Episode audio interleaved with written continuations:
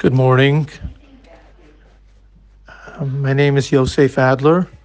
I am the rabbi, or the rabbi emeritus at Congregation Rinat Yisrael in Teaneck, and I am representing today the Mizrahi Dos on the Daf. Today's Daf is Daf Hey uh, in Maseches Megillah. So the Gemara states uh, that the Tanna Kamma claim that whenever the Megillah is read Shelo Bismana, not on the 14th or 15th, you must read it with a minyan. And Rav Asi says, Bain Bismana, Bain Shelo Bismana. So Rashi adds that the reason why you should strive for a minyan, whether it is on the 14th or 15th, or the days for the uh, Yemei HaKnisa, is because of Persumi Nisa. It's always a greater miracle when you, um, greater public publicity of the miracle when you do it with at least 10 people. And that's why Rav Asi says, Bain Bismana, Bain Shelo Bismana, you should always read it with 10.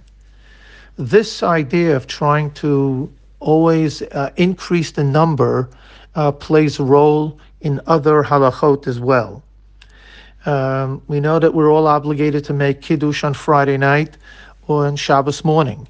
Some have the practice when they're invited to uh, other people. Um, they each make kiddush, each make their own kiddush, and do not rely on the balabais, or even in their own home. Um, every every adult, if they have company or adult children, they all make their own kiddush.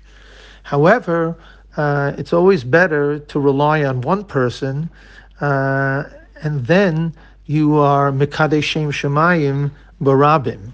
Uh, kiddush is a form of mekadeshem shemayim, uh, and as a result, it would be best if one would rely on the head of household or anybody else who is designated to make kiddush and uh, not to have everybody make kiddush themselves.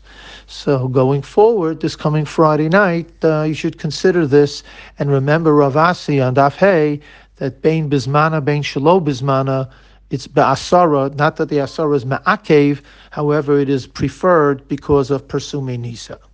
Have a wonderful day.